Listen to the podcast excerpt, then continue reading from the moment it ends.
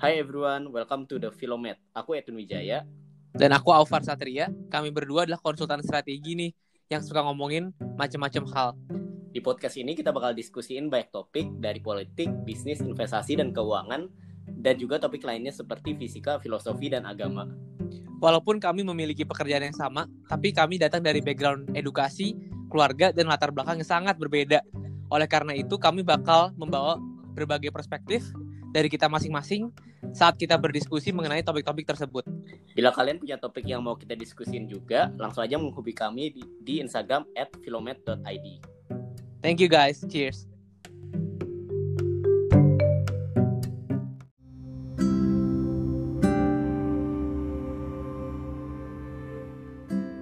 Hi everyone, welcome back to Philomath.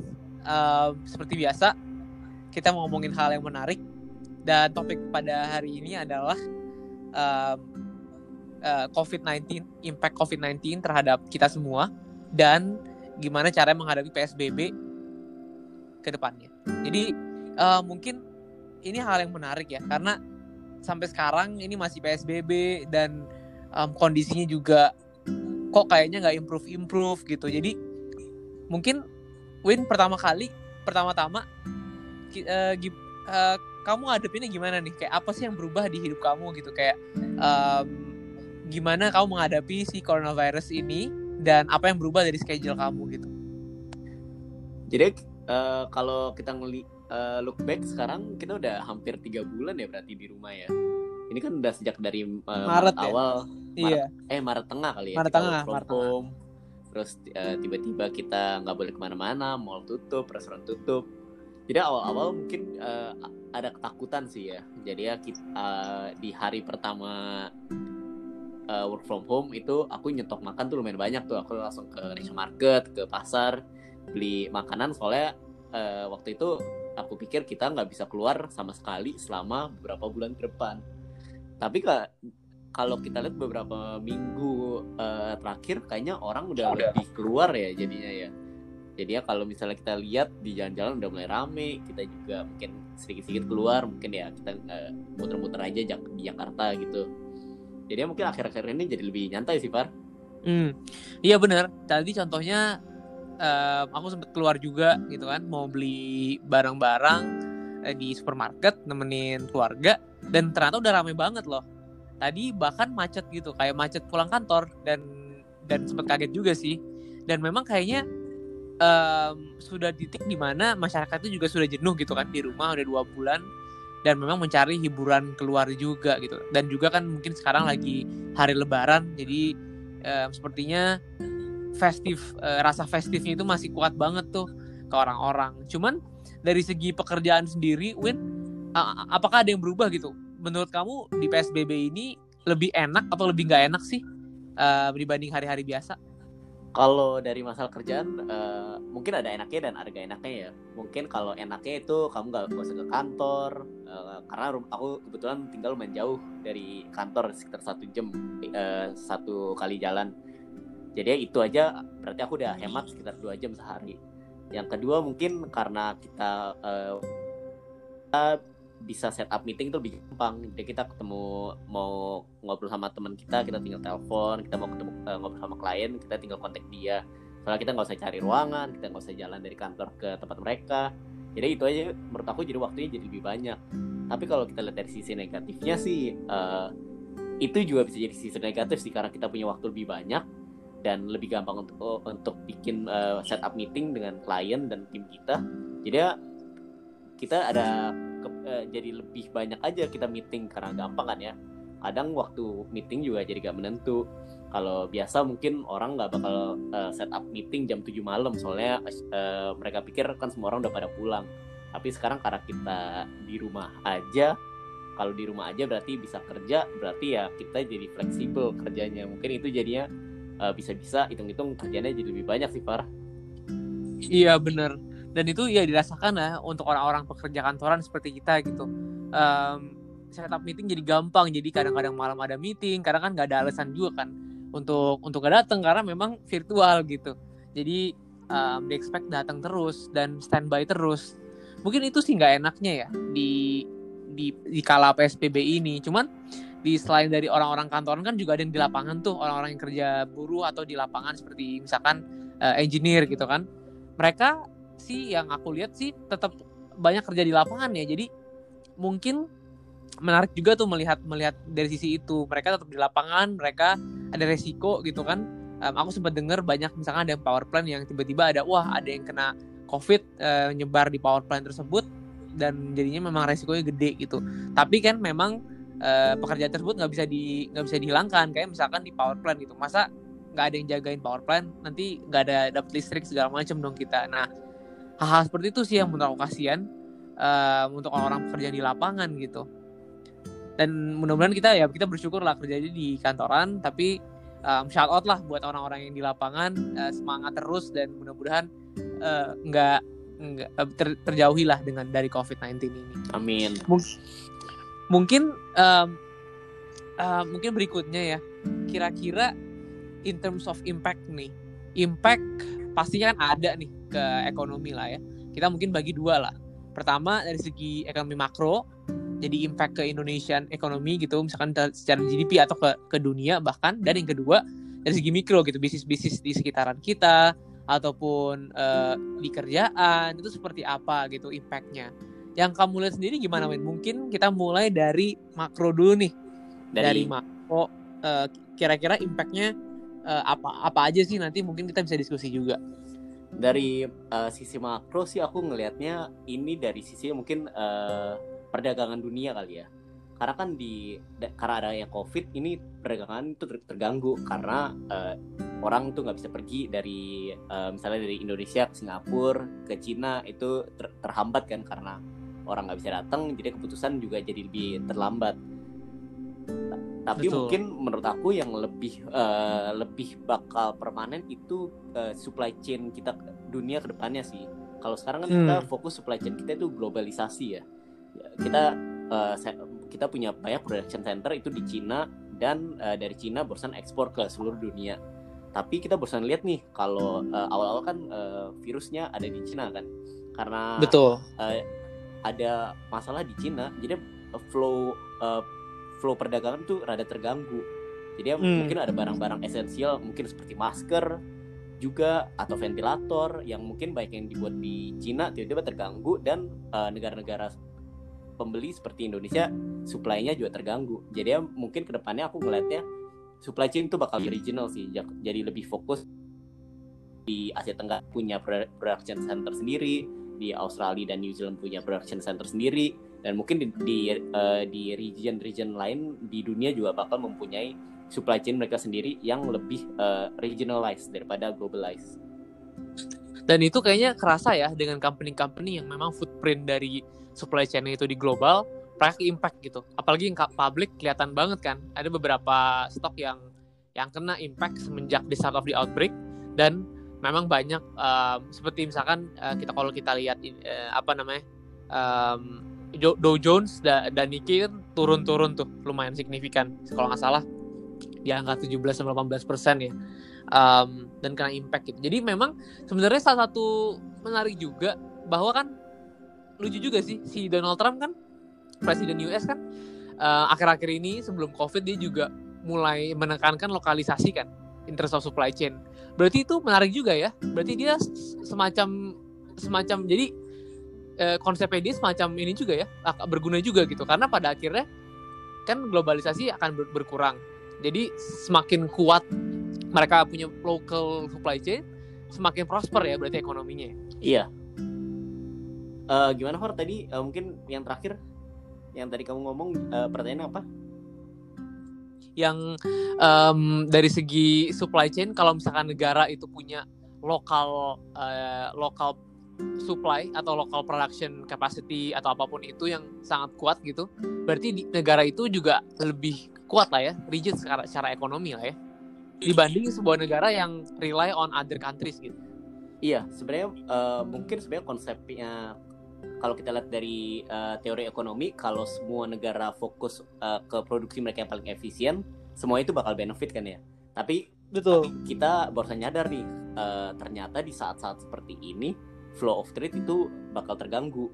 Oleh karena itu mungkin ke depannya mungkin gak semuanya sih bakal di, uh, di localize tapi mungkin ada beberapa yang benar-benar esensial uh, seperti barang-barang uh, kesehatan atau barang-barang makan uh, uh, uh, makanan. Itu mereka uh, setiap negara mungkin akan membuat mereka punya sistem sendiri untuk menjaga ketahanan pangan dan ketahanan uh, kesehatan mereka untuk ke depannya mungkin gak semua sektor jadi uh, cuma di sektor-sektor tertentu aja jadinya lebih localized. Betul. Dan juga mungkin dari segi dari segi makro yang lain ya mungkin dari segi employment lah ya. Iya. Yeah.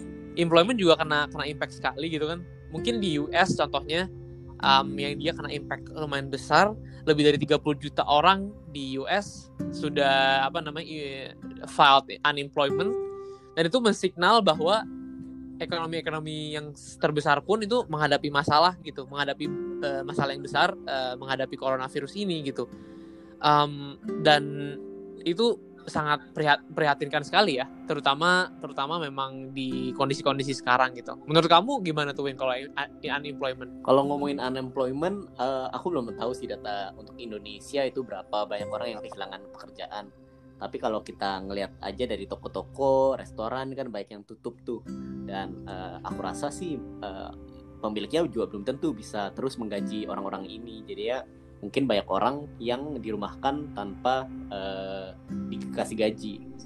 Uh, menurut aku itu sangat prihatinkan sih, khususnya kan uh, ekonomi Indonesia itu uh, dengan uh, spending dari uh, middle class ini dengan kurangnya spending power. Uh, orang juga lebih hati-hati kan ya takut kehilangan pekerjaan, orang jadi lebih hemat. Uh, jadinya aku lumayan prihatin dengan selesai PSBB ini mungkin belum tentu ekonomi kita bisa recover secepat yang kita mau sih karena mungkin ada efek-efek ketakutan yang masih ada dan orang menjadi lebih hati-hati aja ke depannya. Iya, betul, setuju. Dan mungkin kalau ngomongin ekonomi kena impact gitu kan pasti ngomonginnya resesi kan. Gimana nih?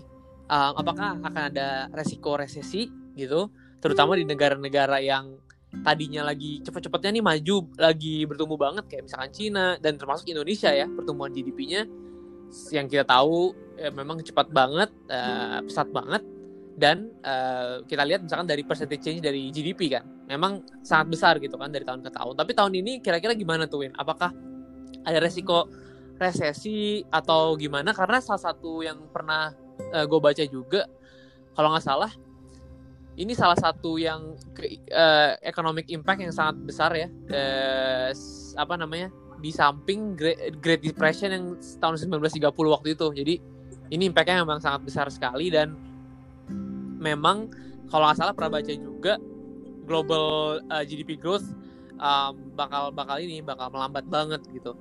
Uh, menurut kamu gimana tuh? Kalau dari sisi resesi sih uh, aku nggak tahu ya. Mungkin aku belum punya view uh, tentang ini. Tapi kita harus lihat uh, akar masalah dari ini kan sebenarnya ini masalah kesehatan. Uh, karena masalah kesehatan sebenarnya mungkin uh, ekonomi kita mungkin tidak uh, tidak apa-apa sebelum ada masalah kesehatan ini. Tapi karena ada masalah kesehatan ini kan uh, kita ada sedikit terganggu nih.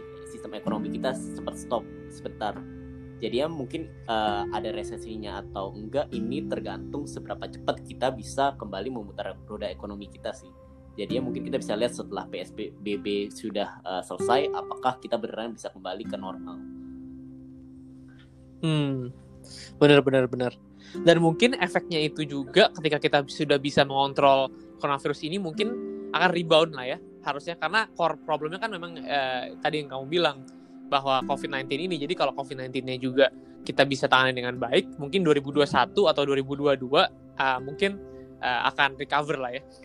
Iya, uh, mungkin uh, aku juga mau point out sih satu hal.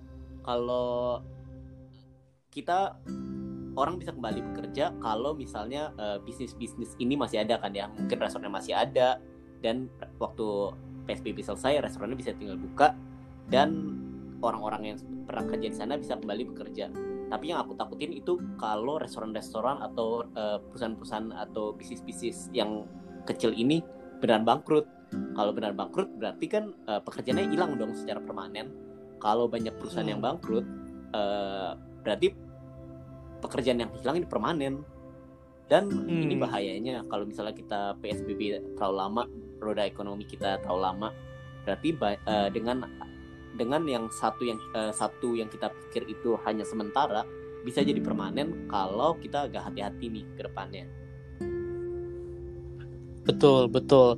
Mungkin bisa langsung uh, lompat nih kita ke mikroekonomi. Tadi kan udah menyentuh juga tuh dari bisnis-bisnis kecil gitu kan. Contohnya bisnis uh, makanan gitu yang banyak tutup nih sekarang. Jadi mungkin kita bahas aja kali ya sektor-sektor apa sih yang kena impact yang negatif yang sangat besar dan juga sektor-sektor apa yang kira-kira kena impact positif gitu. Jadi mungkin um, yang ke impact secara negatif nanti uh, tambahin aja Win. Ini menurut gue sih yang pertama travel ya. Mm. Industri travel industry nih. Karena kan memang airlines cutting flights, terus juga customer juga pada takut keluar uh, holiday atau business trips. Jadi ya itu paling paling kenal lah impact dari travel ya. Um, dan mungkin dari segi ini juga dari segi um, sektor ini juga ya pariwisata gitu kan itu ke impact juga gitu. Dan kalau yang mungkin positif itu yang kita lihat sendiri sih day to day adalah penggunaan teknologi. Dan uh, mungkin yang bisa di paling ketara gitu ya di zoom kan. Jadi kita pakai uh, teknologi video conference ini sangat sangat sering karena kita butuh meeting. Jadi zoom video itu jadi mulai populer banget dan itu bisa itu reflect juga di di di, di market perceptionnya bahwa zoom price kalau nggak salah itu uh, naiknya tinggi banget uh, stock price-nya. Jadi semenjak Januari kalau nggak salah, kalau nggak salah 130-an persen lah ya, dia dia dia naik gitu. Jadi memang ada beberapa industri yang win, yang yang win uh, terhadap coronavirus ini, tapi juga ada yang kena impact negatif sekali gitu. Mungkin bisa tambahin win apa-apa lagi gitu yang kena impact? Uh, iya, tapi sebelum aku tambahin mungkin ada ya satu fun fact nih uh, kalau nggak salah nih uh, sekarang saking naiknya harga saham Zoom harga, harga saham Zoom itu lebih lebih mahal daripada seluruh market cap dari tujuh airline terbesar di Amerika. Jadi tadi kamu compare kan teknologi sama aviasi. Ini sekarang satu iya. Zoom aja jadi sangat-sangat mahal nih dibandingkan perusahaan-perusahaan maskapai ter terbesar di dunia. Itu menarik, menarik banget menarik. ya. Iya. Kalau aku tambahin sih uh, yang mungkin yang benefit ya, yang benefit aku ngeliat sih supermarket sih Par supermarket kan ini salah satu yang buka nih. Uh, mungkin dulunya kita sebulan sekali belum tentu kita ke supermarket apalagi anak muda kayak kita. Tapi sekarang mungkin bisa tiap minggu kali ya kita ke supermarket cuma jalan. Iya sekarang bosan juga kan kayak di rumah. Eh ke supermarket keluarga ke supermarket ikut gitu kan. Iya. selain itu apalagi ya mungkin uh, teknologi uh, dan mungkin healthcare, healthcare kali ya. ini healthcare healthcare kena banget sih apalagi kalau misalkan um, pharma company ya yang yang lagi develop si vaksin ini. Jadi jadi mungkin race juga kali ya sekarang ya. Race to to find the, the vaccine juga. Karena kalau ada satu yang gue nggak tahu ya tentang tentang paten atau apa pun mungkin lu bisa nambahin gitu di, di, di itu. Cuman kalau misalnya ada satu yang yang bisa uh, nemuin dan mempatenkan si si vaksin ini dia bakal jadi big winner banget iya kan? ini mungkin bisa jadi salah satu orang terkaya di dunia sih kalau orang yang bisa temuin vaksin ini Iya, itu menarik banget juga sih healthcare ya. Iya, healthcare. Tapi kita masih hati-hati juga nih kalau bila kita bilang healthcare bisa benefit dari uh, pandemik ini. Soalnya uh, aku sebenarnya selama PSBB ini kepin ke dokter gigi nih. Tapi dokter gigiku tutup karena uh, karena PSBB uh, karena ada pandemi ini. Jadinya mungkin kalau beberapa folk industri dalam health healthcare itu sendiri uh, juga terefek negatif sih karena ada pandemi ini karena orang-orang pada takut aja ke dokter jadinya. Benar benar benar. Dan mungkin yang yang menarik juga mungkin ke energi kali ya. Karena kan sebenarnya ini mungkin lebih ke spektrumnya lebih ke tengah kali ya, ke impact tapi juga um, stabil gitu karena di satu sisi misalkan utilities listrik gitu kan itu kan stagnan dong. Yeah kayak kebutuhan listrik tetap aja segitu-segitu aja. Bahkan kalau bisa di argue juga bisa bisa naik gitu kan karena karena mungkin pemakaiannya lebih lebih agresif gitu. Dan dan itu mungkin impactnya dikit gitu utilities. Tapi dari segi oil and gas mungkin karena akhir-akhir ini juga ada mungkin karena coronavirus juga uh, mempengaruhi supply demand uh, minyak itu sendiri dan ada beberapa dinamisasi di lapangan di dunia oil and gas. Jadi kemarin sempat negatif kan crude oil price. Dan itu itu juga menarik tuh. Uh, mungkin bisa bahas itu kali Win sekilas. Kalau nggak salah bulan uh, April itu harga uh, harga minyak di Amerika itu hampir uh, sempat negatif 30 atau 40 ya. Betul. itu ada dua ada dua sisi sih. Satu ada oversupply di dunia nih karena uh, waktu itu kalau nggak salah masih ada perang uh, perang harga antara Rusia sama Saudi Arabia. Tapi ada juga nih Iya. ada sisi demand karena demandnya lockdown dan banyak pesawat gak terbang orang-orang nggak pakai mobilnya jadi demand oil uh, itu uh, turun banget karena dua-duanya ini Hmm. ada supply shock sama demand shock di saat yang bersamaan dan masalahnya lagi ini kan uh, kontrak ini physical kontrak nih. Jadi kalau kamu beli, kamu mesti ngambil. Dan untuk minyak ini, Nah, kamu iya. mesti taruh minyak itu di Storage, storage-nya, ada logistiknya dan terlalu mahal. Kadang dan walaupun kamu ambil, itu nggak ada harganya lagi. Jadi ya, di saat itu tiba-tiba orang pikir kayak ah ngapain nih aku ngambil minyaknya. Kemudian aku bayar orang untuk ngambil minyaknya dari aku. Makanya harganya bisa negatif.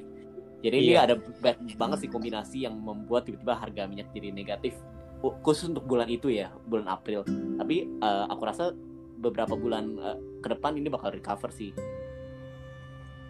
Betul, betul. Dan itu kan sangat implikasi sangat besar ya, karena kan crude oil price itu kan ngaruh ke berbagai macam komoditas lainnya. Misalkan kayak itu heavily link sama palm oil gitu Mm. kan. Kayak palm oil juga um, lagi fluktuatif dan itu ke impact juga dan banyak ba- banyak banget komoditas lain yang ke link juga lah. Jadi istilahnya itulah mungkin dari segi ekonomi seperti itu gitu. Menarik sih. Dan mungkin yang terakhir nih buat apa namanya buat yang denger gitu kan mungkin eh, yang profesional atau atau profesional gitu yang lagi lagi di rumah lagi di PSBB dan kadang-kadang bingung mau ngapain gitu ya. Mungkin apa sih kira-kira yang kamu lakuin atau yang yang aku juga lakuin gitu untuk stay sharp gitu stay sharp eh, terus juga stay produktif itu gim- menurut kalau kamu sendiri gimana tuh? Win? cara-cara apa sih? Apakah itu baca buku atau apa? Karena ada waktu yang lebih banyak gitu kan. Mungkin bisa share-share sedikit lah kayak tips-tips gitu Eh, selama PSBB ini aku rasa sih kita jadi punya banyak lebih banyak waktu ya. Ada dua hal sih yang aku fokusin. Satu ya mungkin aku jadi lebih baik eh, baca buku nonton TED Talk eh, nonton eh, video di YouTube tapi yang lebih edukatif. Dan juga mungkin bikin podcast ini. Tapi eh, yang lebih menarik eh, itu di poin yang kedua sih. Eh, poin kedua itu karena kita punya lebih banyak waktu kita bisa eh, spend waktu ini dengan eh, keluarga kita dengan teman-teman kita walaupun mungkin nggak ketemu langsung. Di jadi di saat-saat eh, seperti ini kita bisa reassess nih siapa sih sebenarnya yang eh, orang-orang yang terpenting di hidup kita. Ja- karena kita punya banyak waktu jadi kita bisa lebih spend time eh, waktu dengan mereka. Kalau aku sendiri sih kebetulan aku punya anjing nih. Eh, dulu waktu selama aku kerja kan eh, aku jadi jarang main sama anjingku tapi gara-gara ada eh, work from home ini ya mungkin anjingku seneng nih. Soalnya aku eh, waktu aku kerja aku juga di rumah. Jadi ya kadang aku bisa sambil main sama anjingku. Mungkin itu sih dua dua tips dari aku Far. Jadi satu eh, Iya. invest ke diri kamu sendiri. Dua eh, habisin waktu bersama eh, orang-orang eh, yang kamu value di hidup kamu. Betul. Dan mungkin kalau dari gue sendiri mungkin nambahin ada dua juga. Jadi yang pertama mungkin kita bisa ini bener reassess. Dan mungkin eh, nggak cuma professional network tapi juga ke professional ini. Apa yang kita mau lakukan gitu ke depannya. Misalkan kalau dulu ada sempat ada ide bisnis apa atau misalkan pengen cari sekolah S2 atau apa pun. Jadi sekarang adalah waktunya untuk bener-bener eh, spend time untuk mikirin hal itu. Karena sebelumnya mungkin sibuk dan gak bisa mikirin hal itu sekarang bisa gitu kan. Jadi sekarang kesempatan yang bagus juga tuh untuk itu gitu Um, dan yang kedua yang lumayan penting juga selain sharp dari mental atau dari segi intelektual itu dari dari segi badan juga Win. iya. Jadi mungkin kayak jadi sekarang banyak waktu untuk olahraga. Kalau dulu mungkin bener kamu bilang tadi commute sejam gitu kan. Pulang sejam belum di jalan kita makan gitu kan. Pasti makan malam. Eh, ada tim dinner atau misalkan ada ada event lainnya itu udah habis banyak. Kalau sekarang kan kita makan bener-bener ya kita di rumah atau kita pesen gitu itu kan setengah jam lah max gitu. Makan sama nyantai-nyantai dikit tapi saya bisa ada waktu kan. Ah, waktu untuk apa? Untuk olahraga misalkan kayak kita bisa dengan dengan cautious gitu ya dengan dengan dengan caution bisa lari gitu misalkan. Bisa lari atau misalkan uh, bisa hit workout di rumah dan sebagainya macamnya. Dan uh, mungkin juga bisa ini bisa cari-cari hobi olahraga lain belajar belajar bener kamu bilang belajar dari YouTube olahraga lain atau misalkan uh, workout workout tipe tipe workout yang lain. Jadi selain dari intelektual juga dari badan lah ya uh, ini juga um, bisa dikembangkan juga.